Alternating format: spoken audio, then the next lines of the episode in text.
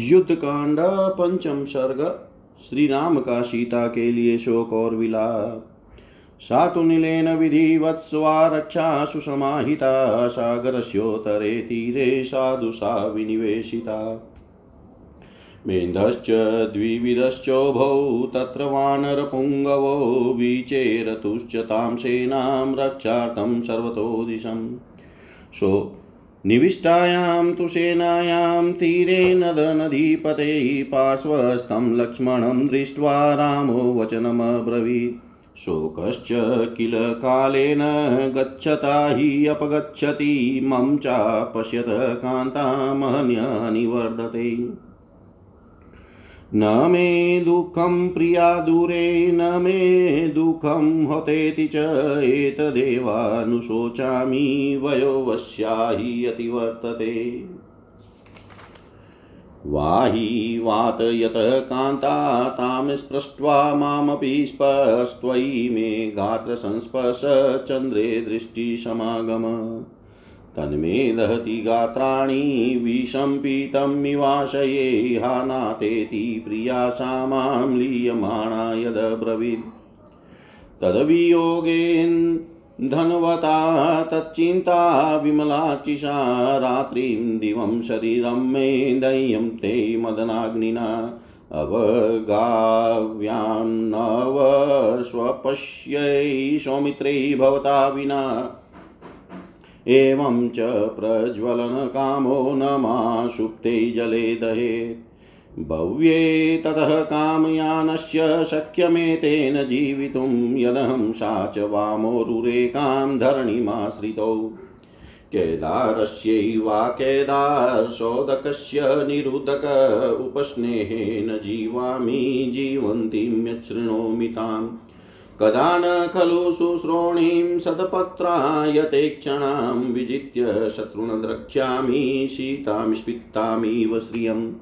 कदा सुचारुदन्तोष्टं तस्या पद्ममिवान्नमम् ईशुनुद् ईषदूनाम्य पास्यामि रसायनमिवातुर। तौ तस्याः सहितौ पीनौ स्तनौ तालफलोपमौ कदा न खलु सोत्कम्पौ शिलस्यन्त्यां माँ भजिष्यत। सा नूनमशीतापाङ्गी रक्षो मध्य गता सती मनाथा नाथहीनेव त्राता रम्नादिगच्छति। कथं जनकराजस्य दुहितामं च प्रिया राक्षसी मध्यगाशेते स्नुषा दशरथस्य च।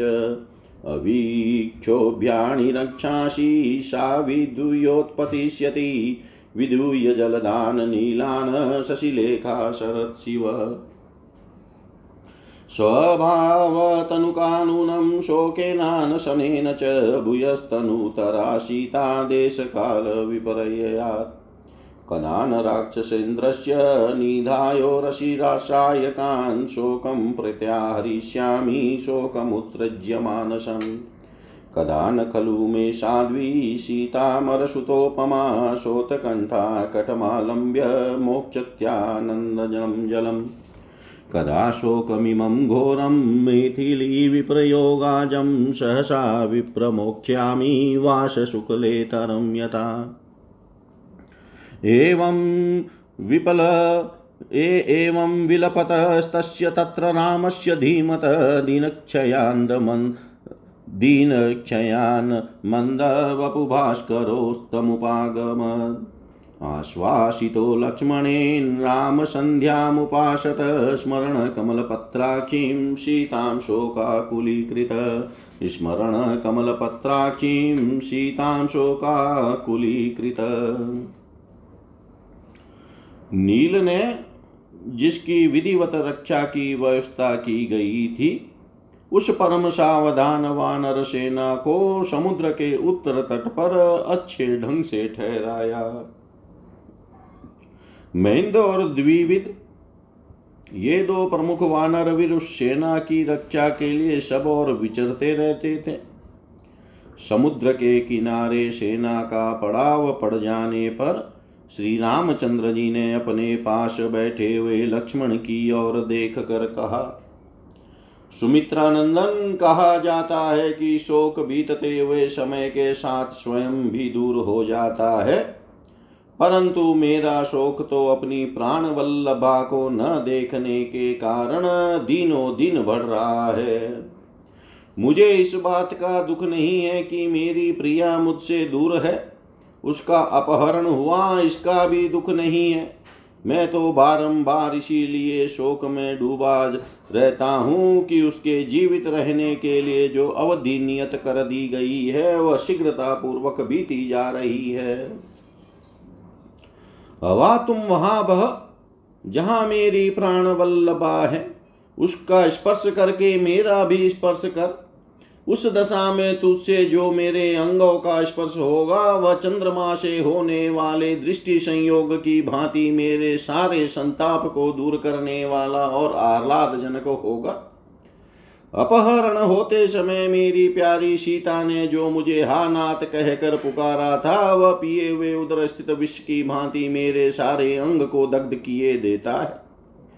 प्रियतमा का वियोग ही जिसका ईंधन ईंधन है, उसकी चिंता ही जिसकी दीप्तिमती लपटे हैं, वह प्रेमाग्नि मेरे शरीर को रात दिन जलाती रहती है। सुमित्रानंदन, तुम यहीं रहो, मैं तुम्हारे बिना अकेला ही समुद्र के भीतर घुसकर सोऊँगा।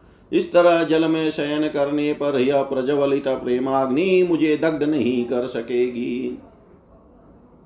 मैं और वह वामोरु सीता एक ही भूतल पर सोते हैं। प्रियतमा के संयोग की इच्छा रखने वाले मुझ विरही के लिए इतना ही बहुत है। इतने से ही, इतने से भी मैं जीवित रह सकता हूँ। जैसे जल से भरी हुई क्यारी के संपर्क से बिना जल की क्यारी का धान भी जीवित रहता है, सूखता नहीं है। उसी प्रकार मैं जो यह सुनता हूँ कि सीता भी जीवित है, इसी से जी रहा हूँ। कब वह समय आएगा? जब शत्रुओं को परास्त करके मैं समृद्धिशालिनी राज लक्ष्मी के समान कमल नयनी सुमध्यमा सीता को देखूँगा।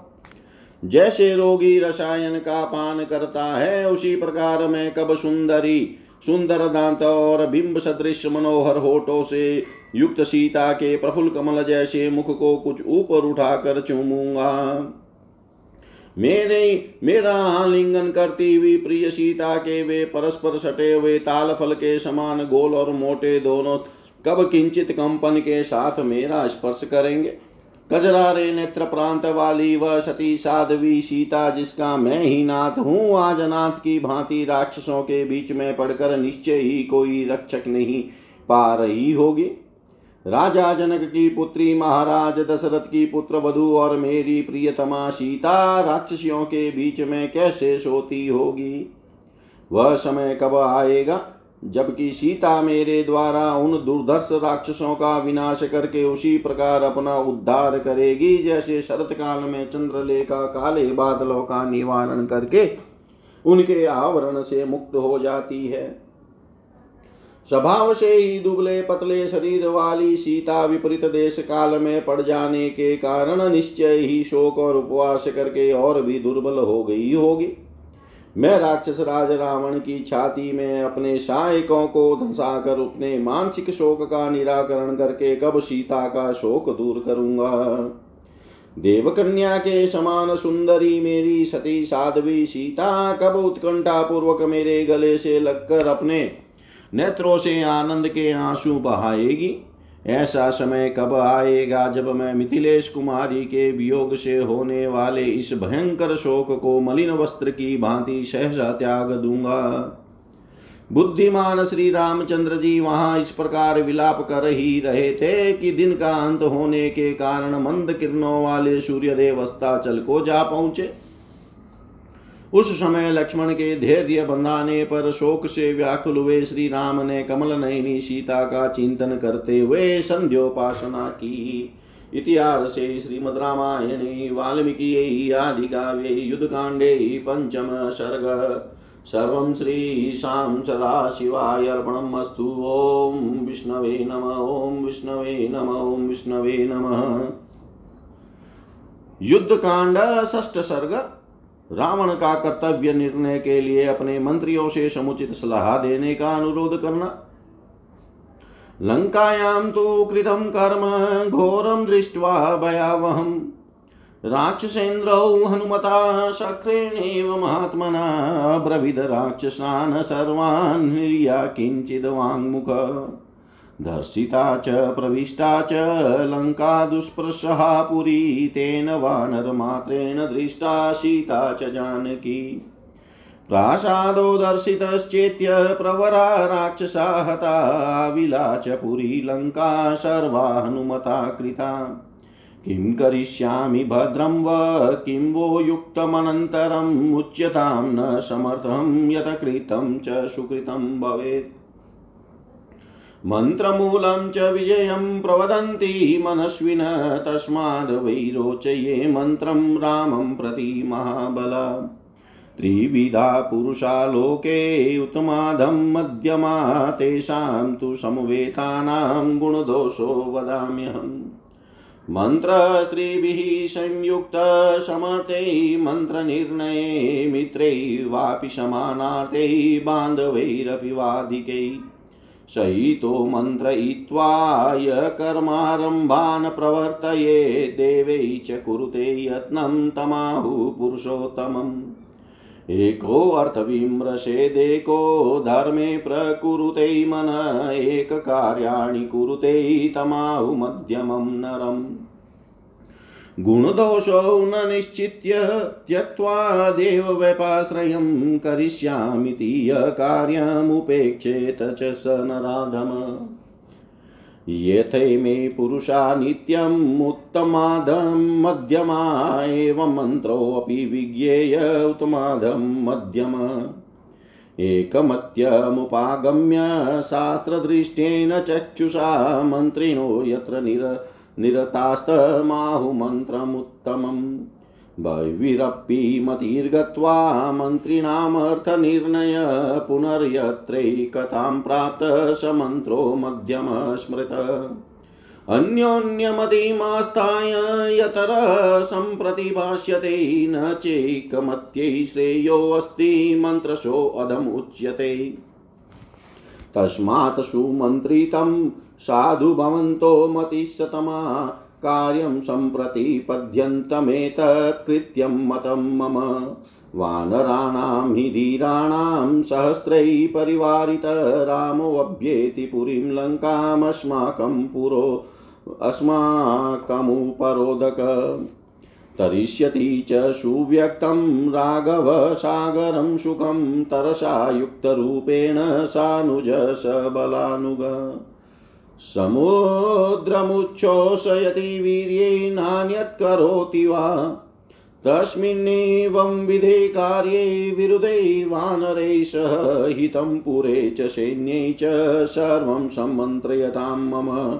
हितं पुरे च सैन्यै च सर्वं समन्त्रयतां मम।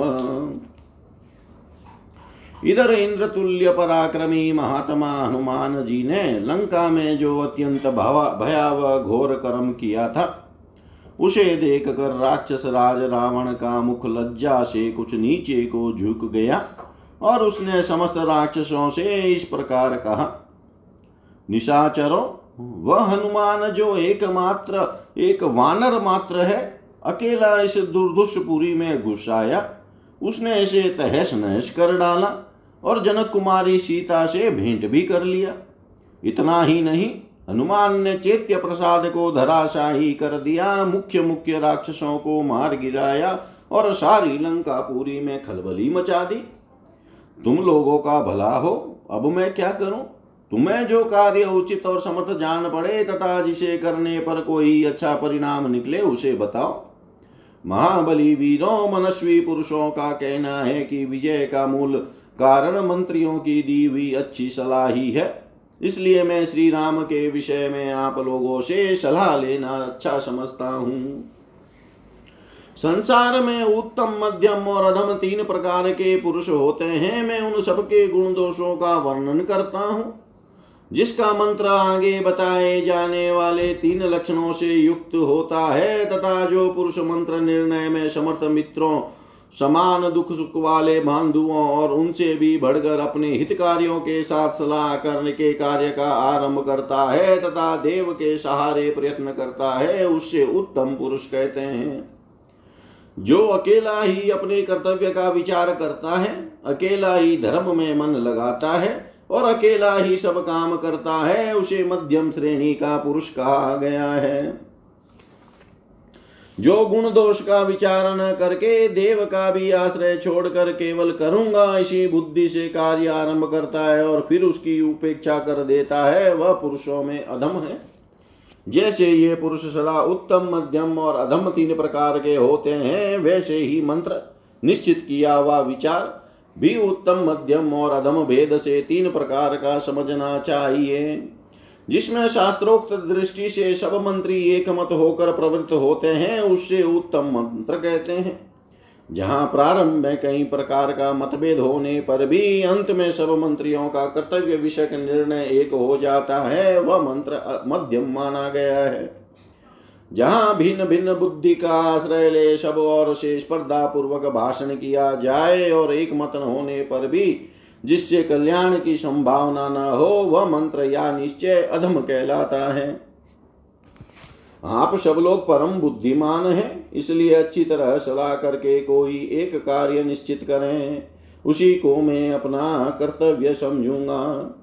ऐसे निश्चय की आवश्यकता इसलिए पड़ी है कि राम सहस्त्रों धीर वीर वानरों के साथ हमारी लंका पूरी पर चढ़ाई करने के लिए आ रहे हैं। यह बात भी भली भांति स्पष्ट हो चुकी है कि वे रघुवंशी राम अपने समुचित बल के द्वारा भाई सेना और सेवकों सहित सुखपूर्वक समुद्र को पार कर लेंगे। वे या तो समुद्र को ही सुखा डालेंगे या अपने पराक्रम से कोई दूसरा ही उपाय करेंगे। ऐसी स्थिति में वानरों से विरोध आ पड़ने पर नगर और सेना के लिए जो भी हितकर हो, वैसी सलाह आप लोग दीजिए। इतिहासे श्रीमद् रामायणे वाल्मीकि आदि काव्ये युद्ध कांडे षष्ठ सर्ग सर्वं श्रीशां सदाशिवाय अर्पणमस्तु। ॐ विष्णवे नम, ॐ विष्णवे नम, ॐ विष्णवे नमः। युद्ध कांड सप्तम सर्ग। राक्षसों का रावण और इंद्रजीत के बल पराक्रम का वर्णन करते हुए उसे राम पर विजय पाने का विश्वास दिलाना। इत्युक्ता राक्षसेन्द्रेण राक्षसास्ते महाबला उच्चुप्राञ्जलय सर्वे रावणं राक्षसेश्वरम् द्विशत्पक्षमविज्ञाय नीतिभाव्यां स्तवबुद्धय राजन् परिदशक्य शकुन्तलाम् सुमहनो बलं कस्माद्विशानं भजते भवान् त्वया भोगवतीं गत्वा निर्जितापनगायुधि। कैलासशिखिरावासी यच्छे बहुभिरावृत सुमहत्कदनं कृत्वा वश्यस्ते धनदकृत। स महेश्वरसख्येन श्लाघमानस्त्वया विभो निर्जित समरे रोषा लोकपालो महाबल। विनिपात्य च यक्षोघान् वीक्षोभ्य विनिगृहं च त्वया कैलासशिखराद विमानमिदमाव्यतम् मयेन दानवेन्द्रेण त्वदभयात् सख्यमिच्छता दुहिता तव भार्याते दता राक्षसपुङ्गव। दानवेन्द्रो महाबाहो वीर्योत्सिक्तो दुराशद विगृहं वशमानितः कुम्भिनश्चाशुखावः निर्जितास्ते महाबाहो नागा गत्वा रसातलं वासुकिस्तक्षकशङ्को जटी च वशमाहता। अक्षया बलवन्तश्च सुरालब्धवरा पुनः त्वया संवत्सरं युदद्वा समरे दानवा विभो। स्वबलं समुपाश्रित्य नीतावशमरिन्दम मायाश्चाधिगतास्तत्र भव्यो वै राक्षसाधिप सुराश्च बलवन्तश्च वरुणस्य सुतारणे, निजितास्ते महाभागचतुर्विद्धबलानुगा मृत्युदण्डमहाग्रायं शालमल्लिद्रुममण्डितं कालपाशमहावीचिम्यं किङ्करपन्नगम्। महाज्वरेण दुर्धर्षं यमलोकमहार्णवम् अवगायं त्वया राजन्यमस्य बलसागरम्। जयश्च विपुलः प्राप्तो, मृत्युश्च प्रतिषेधितः, सुयुद्धेन च ते सर्वे लोकस्तत्र सुतोषिता। क्षत्रिये बहुविवावीरे शक्रतुल्यपराक्रमे आशिद वसुमतीपूर्णा महदभिरिव पादपे।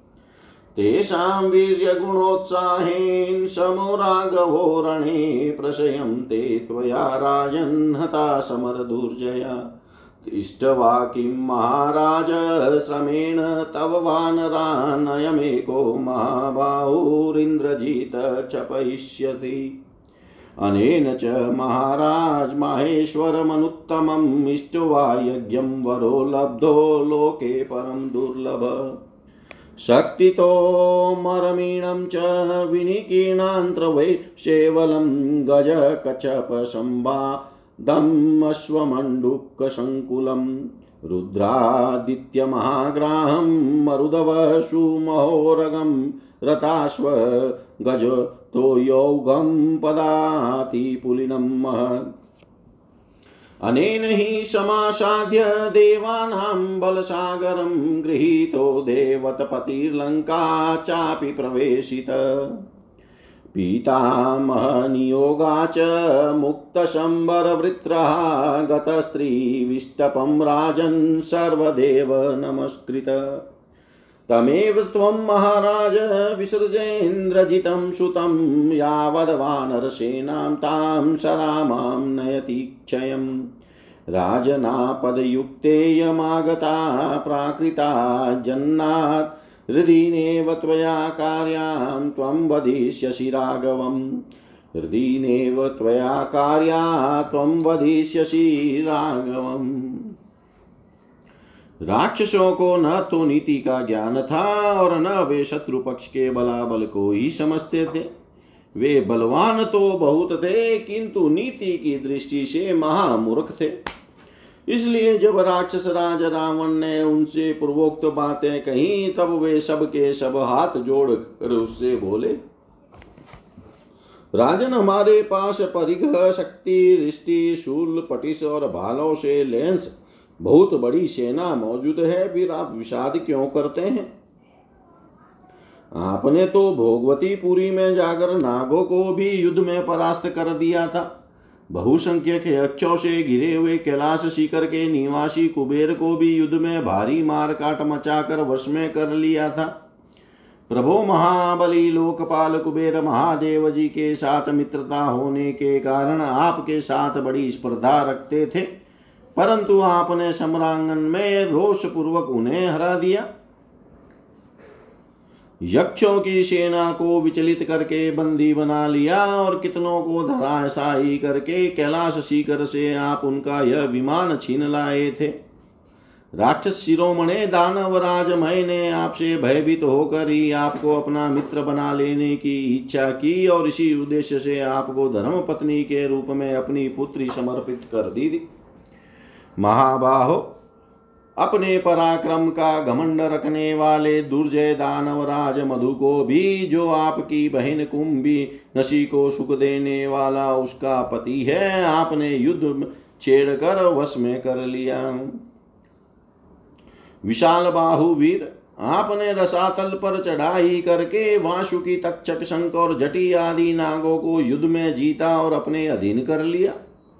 प्रभु शत्रु दमन राक्षस राज दानव लोग, बड़े ही बलवान, किसी से नष्ट न होने वाले शूरवीर तथा वर पाकर अद्भुत शक्ति से संपन्न हो गए थे।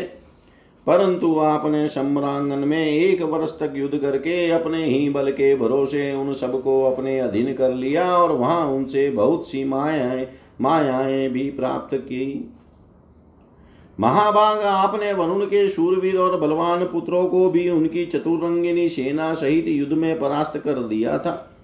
राजन मृत्यु का दंड ही जिसमें महान ग्रह के समान है, जो यम यातना संबंधी सालमली आदि वृक्षों से मंडित है।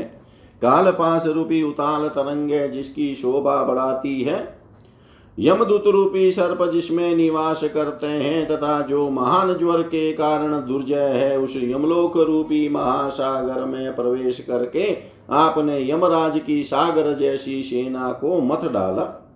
मृत्यु को रोक दिया और महान विजय प्राप्त की।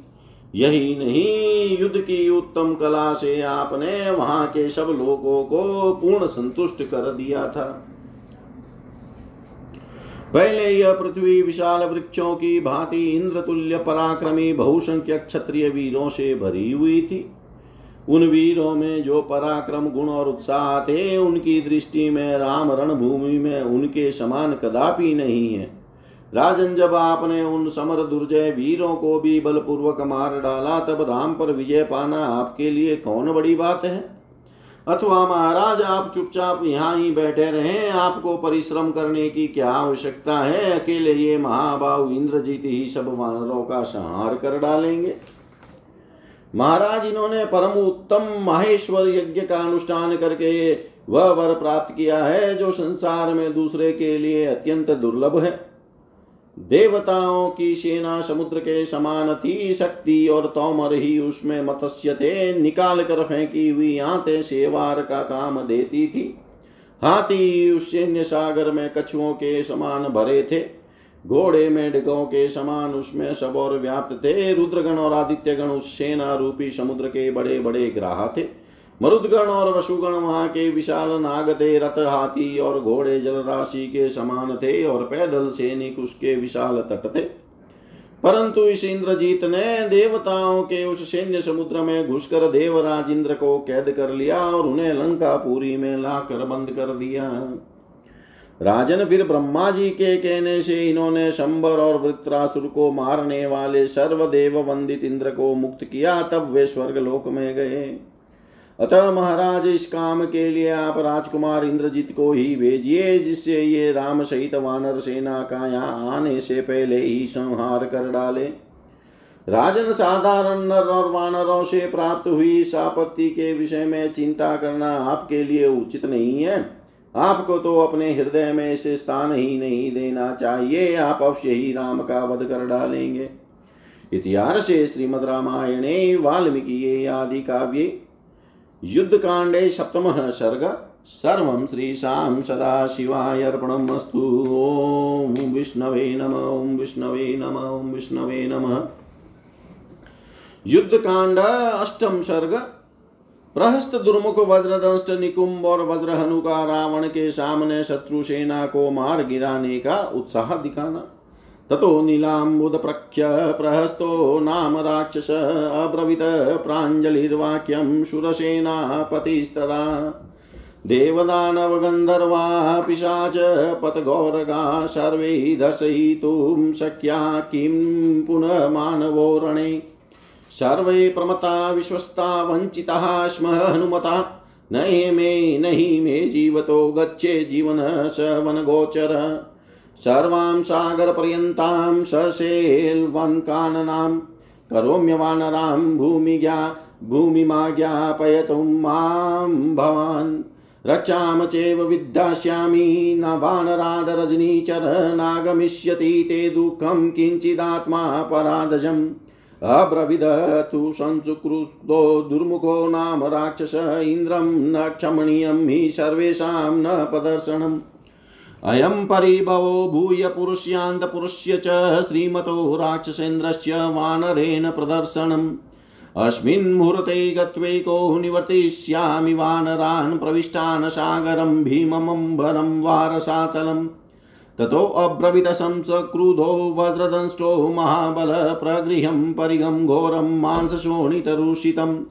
किं नो हनुमता कार्यं कूपेणेन तपस्विना रामे तिष्ठति दुर्दशै सुग्रीवैः अपि सलक्ष्मणे अद्य रामं ससुग्रीवं परिगेण सलक्ष्मणम् आगमिष्यामि हत्वैको विक्षोभ्य हरिवाहिनीम् इदं ममापरं वाक्यं शृणुराजन् उपायकुशलो हि एव जयेच्छत्रु न तन्द्रित कामरूपधराशुराशु भीमा भीमदर्शना राक्षसा वा सहस्राणि राक्षसाधिपनिश्चिता। काकुतस्तमुपसङ्गम्य बिभ्रतो मानुषं वपु सर्वे हियं सम्ब्रह्मा भूत्वा ब्रुवन्तु रघुशतम्। प्रेषिता भरतेनेव भ्रात्रा तव वयवीयशा स हि सेनां समुत्थाप्य क्षिप्रमेवोपसापयास्यति ततो वयमितस्तूर्णं शूलशक्तिगदाधरा चापबाणा सिहताश्च त्वरितास्त्रयामहे। आकाशे गणश स्थित्वा हत्वा तां हरिवाहिनीम् अस्म शस्त्रमहावृष्ट्या प्रापयां यमक्षयम्। एवं चेदुपसर्पेत् तां नयं रामलक्ष्मणौ अवश्यमपनीतेन जहतामेव जीवितम्। कौम्भकर्णिस्ततो वीरो निकुम्भो नाम वीर्यवान् ब्रवीत परं क्रुधो रावणं लोकरावणम् सर्वे भवन्तस्तिष्ठन्तु महाराजेन सङ्गता, अहमेको हनिष्यामि राघवं स लक्ष्मणम् सुग्रीवं स हनुमन्तं सर्वाश्चैवात्र वानरान् ततो वज्रहनुनाम राक्षस पर्वतोपम। क्रुधः परिलिहन शुक्रां, जीव्यां वाक्यमब्रवीत्। श्वेर कुर्वन्तु कार्याणि भवन्तो विगतज्वरः। एकोऽहं भक्षिष्यामि तां सर्वारिवाहिनीं स्वस्था क्रीडन्तु निश्चिन्ता पिबन्तु मधुवारुणीम् अहमेको वदिष्यामि सुग्रीवं सलक्ष्मणं साङ्गदं च हनुमन्तं सर्वाश्चैवात्र वानराम् साङ्गदं च हनुमन्तं सर्वाश्चैवात्र वानराम् इसके बाद नील मेघ के समान श्याम वर्ण वाले शूर सेनापति प्रहस्त नामक राक्षस ने हाथ जोड़कर कहा, महाराज, हम लोग देवता, दानव, गंधर्व, पिशाच, पक्षी और सर्प सभी को पराजित कर सकते हैं। फिर उन दो मनुष्यों को रणभूमि में हराना कौन बड़ी बात है? पहले हम लोग असावधान थे। हमारे मन में शत्रुओं की ओर से कोई खटका नहीं था। इसीलिए हम निश्चिंत बैठे थे। यही कारण है कि हनुमान हमें धोखा दे गया, नहीं तो मेरे जीते जीव वानर यहाँ से जीता जागता नहीं जा सकता था। यदि आपकी आज्ञा हो तो पर्वत वन और काननों सहित समुद्र तक की सारी भूमि को मैं वानरों से सुनी कर दूँ। राक्षस राज में वानर मात्र से आपकी रक्षा करूँगा तब अपने द्वारा किए गए सीता हरण रूपी अपराध के कारण कोई दुख आप पर नहीं आने पाएगा। तत्पश्चात दुर्मुख नामक राक्षस ने अत्यंत कुपित होकर कहा, यह यह क्षमा करने योग्य अपराध नहीं है, क्योंकि इसके द्वारा हम सब लोगों का तिरस्कार हुआ है। वानर के द्वारा हम लोगों पर जो आक्रमण हुआ है, वह यह समस्त लंकापुरी का, महाराज के अंतपुर का और श्रीमान राक्षस राज रावण का भी भारी पराभव है। मैं अभी इसी मुहूर्त में अकेला ही जाकर सारे वानरों को मार भगाऊँगा। भले ही वे भयंकर समुद्र में, आकाश में अथवा रसातल में ही क्यों न घुस गए हों। इतने में ही महाबली वज्रदंष्ट्र अत्यंत क्रोध से भरकर रक्त मांस से सने हुए भयानक परिग को हाथ में लिए हुए बोला, दुर्जय वीर नाम सुग्रीव और लक्ष्मण के रहते हुए हमें उस बेचारे तपस्वी हनुमान से क्या काम है? आज मैं अकेला ही वानर सेना में तहलका मचा दूँगा और इस परिग से सुग्रीव तथा लक्ष्मण सहित राम का भी काम तमाम करके लौटाऊँगा।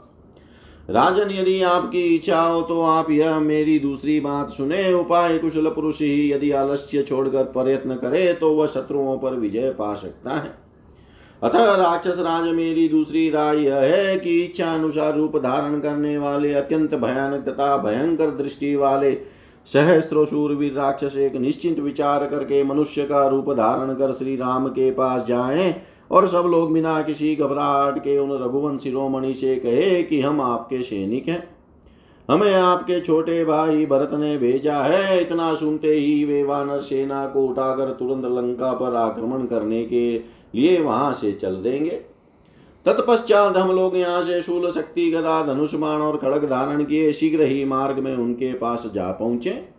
फिर आकाश में अनेक युद्ध बनाकर खड़े हो जाएँ और पत्थरों तथा शस्त्र समूहों की बड़ी भारी वर्षा करके उस वानर सेना को यमलोक पहुँचा दें।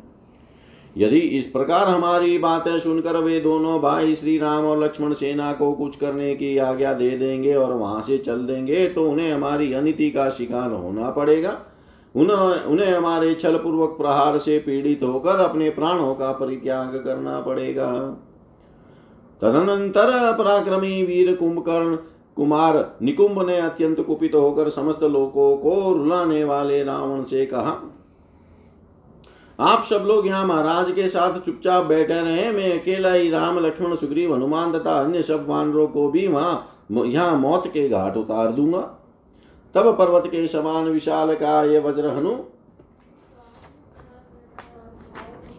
नामक राक्षस कुपित हो जीव से अपने जबड़े को चाटता हुआ बोला। आप सब लोग निश्चित होकर इच्छा अनुसार अपना अपना काम करें, मैं अकेला ही सारी वानर सेना को खा जाऊँगा। आप लोग स्वस्थ होकर क्रीड़ा करें और निश्चिंत हो बारूणी मदिरा को पिए। मैं अकेला ही सुग्रीव, लक्ष्मण, अंगद, हनुमान और अन्य सब वानरों का भी यहाँ वध कर डालूँगा। इतिहास से श्रीमद रामायणे, वाल्मीकि आदि काव्ये, युद्ध कांडे, अष्टम सर्ग। सर्वं श्रीशां सदाशिवाय अर्पणमस्तु। ॐ विष्णवे नम, ॐ विष्णवे नम, ॐ विष्णवे नमः। युद्धकाण्डं नवमः सर्ग। विभीषण का रावण से श्री राम की अजेयता बताकर सीता को लौटा देना के ले, देने के लिए अनुरोध करना। ततो निकुम्भोरभस शत्रु महाबल सुप्तग्नो यज्ञकोपश्च महापाशौ महोदरो। अग्निकेतुश्च दुर्धर्षो रश्मिकेतुश्च राक्षस इन्द्रजी च महातेजा बलवान् रावणात्मज प्रहस्तोऽथ विरूपाचो वज्रदंस्त्रो महाबल धूम्राक्ष दुर्मुखश्चेव राक्षस। परिगान् पटिशान् शूलान् प्राशान् शक्तिपरश्वधान् चापानि च सुबाणानि खड्गाश्च विपुलाम्बुमान् प्रगृह्यं परं क्रुधा समुत्पत्य च राक्षसा ब्रुवन रावणं सर्वे प्रदीप्ता इव तेजसा। अद्य रामं वदिष्यामः, सुग्रीवं च सलक्ष्मणं कृपणं च हनुमन्तं लङ्कायेन प्रदर्शिता। तान् गृहीता युद्धान्, सर्वान् वारित्वा विभीषण अब्रविदप्राञ्जलिर्वाक्यं पुनः प्रत्युपवेश्यतान्। अप्युपाये स्त्रीभिस्तात् योऽर्थ प्राप्तुं न शक्यते, तस्य विक्रम कालास्तान्युक्ता नाहु मनीषिण प्रमत्तेष्वभियुक्तेषु, देवेन प्रहतेषु च विक्रमास्तात् सिद्ध्यन्ति परीक्षय विधिना कृता। अप्रमतं कथं तुम् अप्रमतं कथं तं तु विजिगीषुं बले स्थितं जितरोषं दुराधर्षं तं दर्शयितुमिच्छत। समुद्रं लङ्घयित्वा तु घोरं नदनदीपतिं गतिं हनुमतो लोके को विद्यात् तर्कयेत वा। बलान्यपरिमेयानि वीर्याणि च निशाचरा धरे परेषां सहसावज्ञा कथञ्चन। किं च राक्षसराजस्य रामेणापकृतं पुरा जहार जनस्थानाद्यस्या भार्या शश्विन। करो यद्यतीवृतस्तु स रामेण हतोरणे अवश्यं प्राणिनां प्राणा रक्षितव्यां यथा बलम् एतनिमित्तं वेदेहि भयं न सुमहद्भवेता यथा सा परित्याजा कलहार्ते कृते नु किम् न तु क्षमं वीर्यवता तेन धर्मानुवर्तिना वैरं निरर्थकं कर्तुं दीयतामस्य मेथिली। यावनसगजां शाश्वां बहुरत्नसमाकुलां पुरीं धारयते बाणे दीयतामस्य मेथिली। यावतः सुघोरा महती दुर्दशा हरिवाहिनी नावस्कन्दति नो तावत् सीता प्रदीयताम्। विनश्ये द्विपुरीलङ्का शूरा सर्वे च राक्षसा रामस्य दयिता पत्नी न स्वयं यदिदीयते प्रसादये त्वां बन्धुत्वात् कुरुष्व वचनं मम हितं तथ्यं त्वं ब्रूमि दीयतामस्य मेथिली पुरा शरतसूर्यमरिचिस्वन्निभान्नवाग्रपुङ्खान् सुदृढान् नृपात्मज सृजत्यमोघान् विशिखान् वधायते प्रदीयतां दश दाशरथाय मेथिली। त्यजाशुकोपं सुखधर्मनाशनं भजस्वधर्मं रतिकीर्तिवर्धनम् प्रसीद जीवें सपुत्रबान्धवा प्रदीयतां दासरथाय मेथिली। विभीषण वचः श्रुत्वा रावणो राक्षसेश्वर विसर्जयित्वा तान् सर्वान् प्रविवेश स्वकं गृहम्। विसर्जयित्वा तान् सर्वान् प्रविवेश स्वकं गृहम्। तत्पश्चात् निकुम्बरभस महाबली सूर्यशत्रु सुप्तघ्न यज्ञकोप महापार्शव महोदर दुर्जय अग्निकेतु, राक्षस रश्मि केतु, महातेजस्वी बलवान रावण कुमार, इंद्रजित प्रहस्त विरूपाक्ष महाबली वज्रदंष्ट्र, धूम्राक्ष अतिकाय और निशाचर दुर्मुख, ये सब राक्षस अत्यंत कुपित हो, हाथों में परिग पटिश शूल प्राश शक्ति फरशेष धनुष बाण तथा पैनी धार वाले बड़े बड़े खड़ग लिए उछल कर रावण के सामने आए। और अपने तेज से उद्दीप्त से होकर वे सब के सब उससे बोले, हम लोग आज ही राम, सुग्रीव, लक्ष्मण और उस कायर हनुमान को भी मार डालेंगे जिसने लंका पूरी जलाई है। हाथों में अस्त्र शस्त्र लिए खड़े हुए उन सब राक्षसों को जाने के लिए उद्यत देख विभीषण ने रोका और पुनः उन्हें बिठाकर दोनों हाथ जोड़ रावण से कहा, तात, जो मनोरथ सामदान और भेद इन तीन उपायों से प्राप्त न हो सके, उसी की प्राप्ति के लिए नीति शास्त्र के ज्ञाता मनीषी विद्वानों ने पराक्रम करने के योग्य अवसर बताए हैं। तात जो शत्रु असावधान हो, जिन पर दूसरे दूसरे शत्रुओं ने आक्रमण किया हो, तथा जो महारोग आदि से ग्रस्त होने के कारण देव से मारे गए हो, उन्हीं पर भली भांति परीक्षा करके विधि पूर्वक किए गए पराक्रम सफल होते हैं।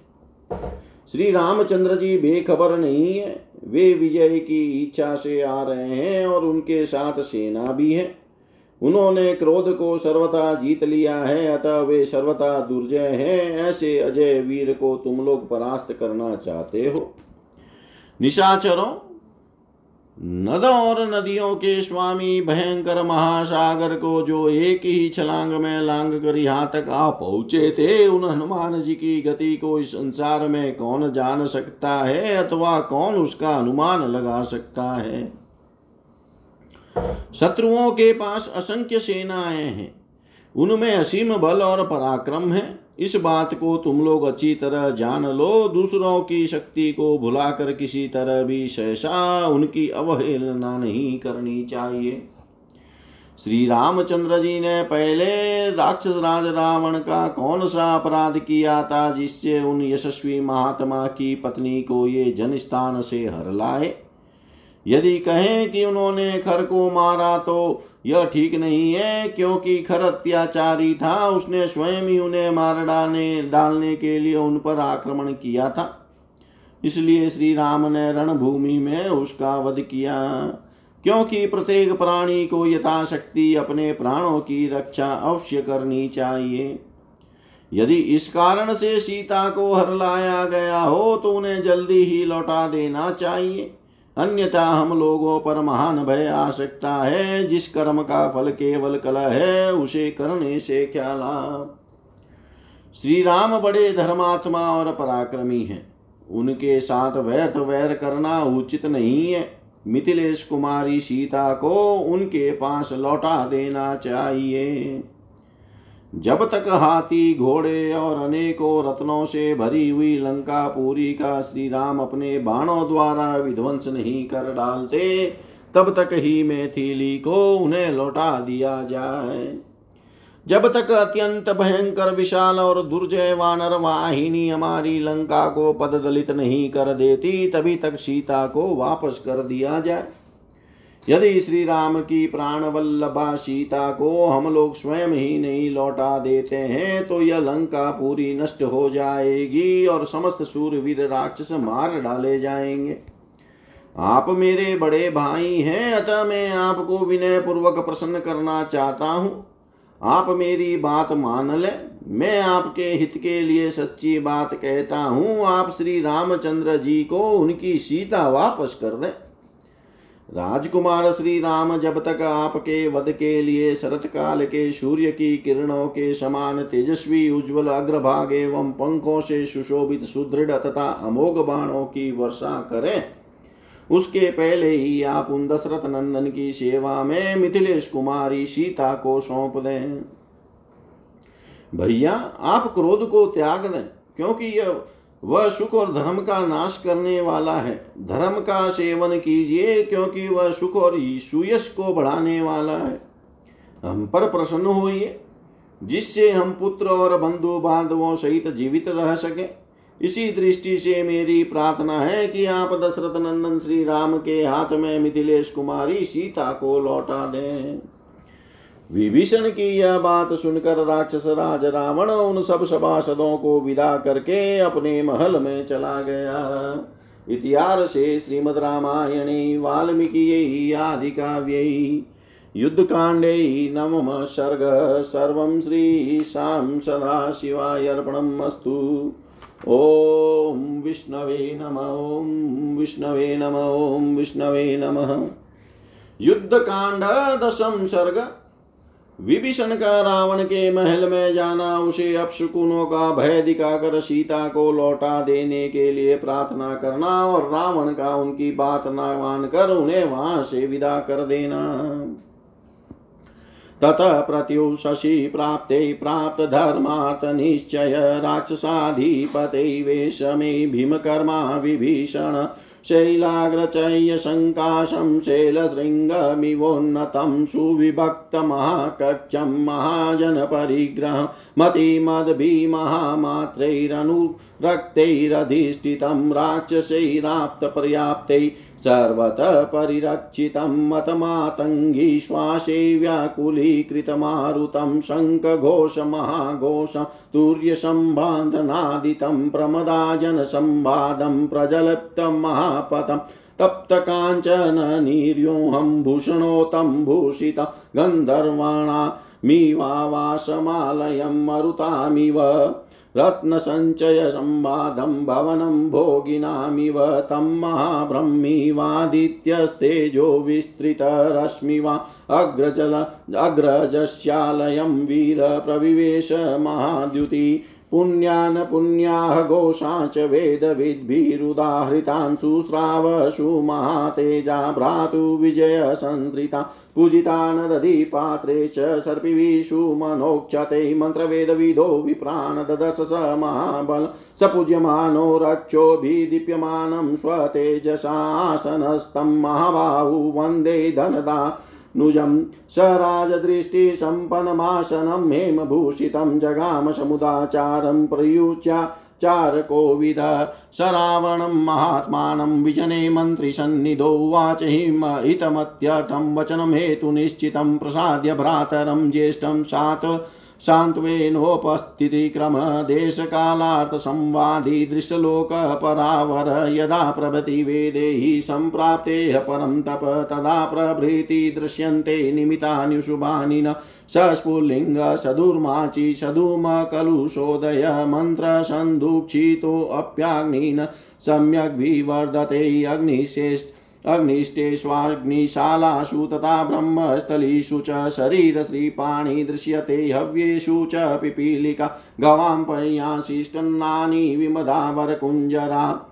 दिनमश्वा प्रहेशन्ते नवग्रासाभिनन्दिन करैष्ट्राश्वतरा राजन् भिन्नरोमा स्रवन्ति च न स्वभावे अवतिष्ठन्ते विधानैरपि चिन्तिता वायसा सङ्गसक्रूरा व्याहरन्ति समन्ततः समवेता च दृश्यन्ते विमानाग्रेषु सङ्गस परिलीयन्ते पुरीमुपरि पीडिता उपपनाश्च सन्ध्ये द्वे व्यहारन्त्य शिवं शिवाक्रव्यादानां मृगाणां च पुरीद्वारेषु सङ्गश श्रूयन्ते विपुला घोषा स विस्फुजितानीश्वना तदेव प्रस्तुते कार्ये प्रायश्चितमिदं क्षमं रोचये वीरवेदेहि राघवाय प्रदीयता।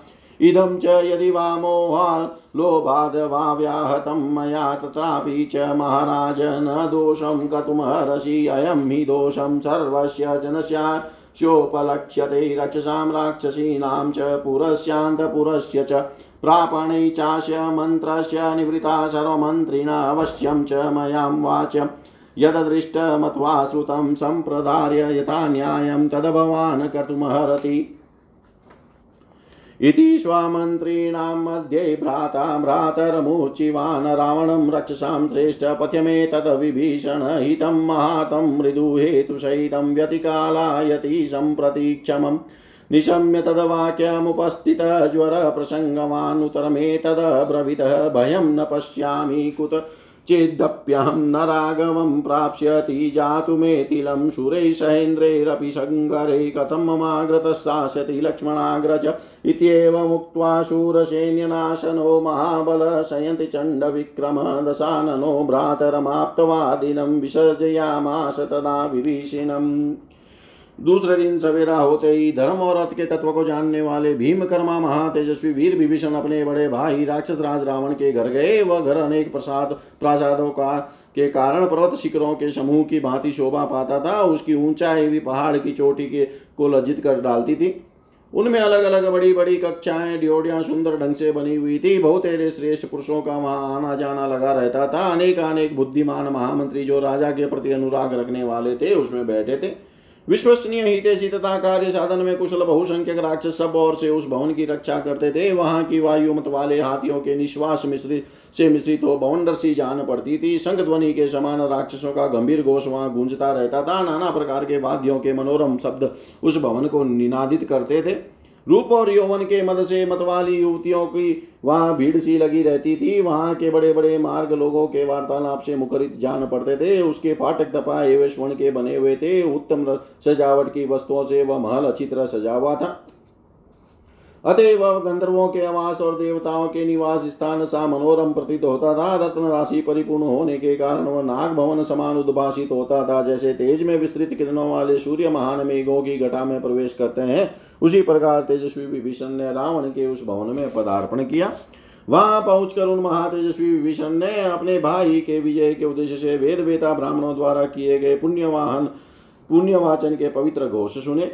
तत्पश्चात उन महाबली विभीषण ने वेद मंत्रों के ज्ञाता ब्राह्मणों का दर्शन किया, जिनके हाथों में दही और घी के पात्र थे। फूलों और अक्षतों से उन सबकी पूजा की गई थी। वहाँ जाने पर राक्षसों ने उनका स्वागत सत्कार किया। फिर उन महाबाहु विभीषण ने अपने तेज से दीप्यमान और सिंहासन पर विराजमान कुबेर के छोटे भाई रावण को प्रणाम किया।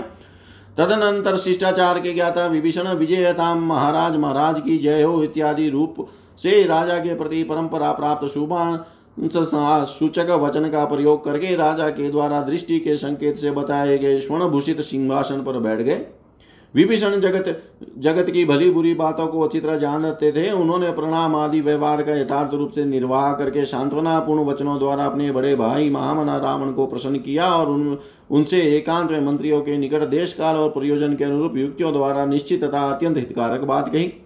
शत्रुओं को संताप देने वाले महाराज, जब से विदेह कुमारी सीता यहाँ आई है, तभी से हम लोगों को अनेक प्रकार के अमंगल सूचक अपशकुन दिखाई दे रहे हैं। मंत्रों द्वारा विधि पूर्वक धधकाने पर भी आग अच्छी तरह प्रज्वलित नहीं हो रही है। उसमें चिंगारियाँ निकलने लगती है, उसकी लपटे साथ धुआँ उठने लगता है। और मन मंथन काल में जब अग्नि प्रकट होती है, उस समय भी वहाँ धुएँ से मलिन ही रहती है। रसोई घरों में, अग्निशालाओं में तथा वेदाध्यन के स्थानों में भी सांप देखे जाते हैं और हवन सामग्रियों में चींटियाँ पड़ी दिखाई देती है। गायों का दूध सूख गया है बड़े बड़े गजराज मदरहित हो गए हैं। घोड़े ने ग्रास से आनंदित भोजन से संतुष्ट होने पर भी दीनता पूर्व स्वर में ही निनाते हैं। राजन गधों, ऊंटों और खचरों के रोंगटे खड़े हो जाते हैं। उनके नेत्रों से आँसू गिरने लगते हैं। विधि पूर्वक चिकित्सा की जाने पर भी वे पूर्णतः स्वस्थ हो नहीं पाते हैं। क्रूर कौवे झुंड के झुंड एकत्र होकर कर्कस्वर में काम काम करने लगते हैं तथा वे शतमहल के मैले मकानों पर समूह के समूह इकट्ठे हुए देखे जाते हैं। लंकापुरी के ऊपर झुंड के झुंड गीत उसका स्पर्श करते हुए ऐसे मंडराते रहते हैं। दोनों संध्याओं के समय शियारी शियारी ने नगर के समीप आप आकर अमंगल सूचक शब्द करती है। नगर के सभी फाटकों पर समूह के समूह एकत्र हुए। मांस बक्षी पशुओं के ज़ोर ज़ोर से किए जाने वाले चित्कार, बिजली की गड़गड़ाहट के समान सुनाई पड़ते हैं। वीरवर, ऐसी परिस्थिति में मुझे तो यही प्रायश्चित अच्छा जान पड़ता है कि विजय कुमारी सीता श्री रामचंद्र जी को लौटा दी जाए। महाराज, यदि यह बात मैंने मोह या लोभ से कही हो तो भी आपको मुझे मुझमें दोस्त दृष्टि नहीं करनी चाहिए। सीता का अपहरण तथा इससे होने वाला अपशकुन रूपी दोष यहाँ की सारी जनता, राक्षस, राक्षी जनता नगर और अंतपुर के सभी के लिए उपलक्षित होता है।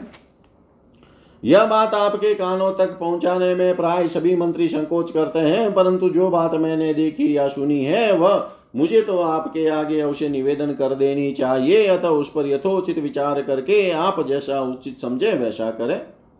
इस प्रकार भाई विभीषण ने अपने मंत्रियों के बीच में बड़े भाई राक्षस राज रावण से ये हितकारी वचन कहे। विभीषण के ये हितकारी महान अर्थ की साधक, कोमल युक्ति संगत तथा भूत भविष्य और वर्तमान काल में भी कार्य साधन में समर्थ बातें सुनकर रावण को बुखार चढ़ गया। श्री राम के साथ वैर बढ़ाने में उसकी आसक्ति हो गई थी, इसलिए उसने इस प्रकार उत्तर दिया। विभीषण, मैं तो कहीं से भी कोई भय नहीं देखता। राम मिथिलेश कुमारी सीता को कभी नहीं पा सकते। इंद्र सहित देवताओं की सहायता प्राप्त कर लेने पर भी लक्ष्मण के बड़े भाई राम मेरे सामने संग्राम में कैसे टिक सकेंगे? ऐसा कहकर देव सेना के नाशक और सम्रांगन में प्रचंड पराक्रम प्रकट करने वाले महाबली दशानंद ने अपने यथार्थवादी भाई विभीषण को तत्काल विदा कर दिया। इतिहास श्रीमद रामायण वाल्मीकियै आदिकाव्यै युधकाण्डै दशम सर्ग सर्वं श्रीशां सदाशिवाय अर्पणम् अस्तु ॐ विष्णवे नमः विष्णवे नमः विष्णवे नमः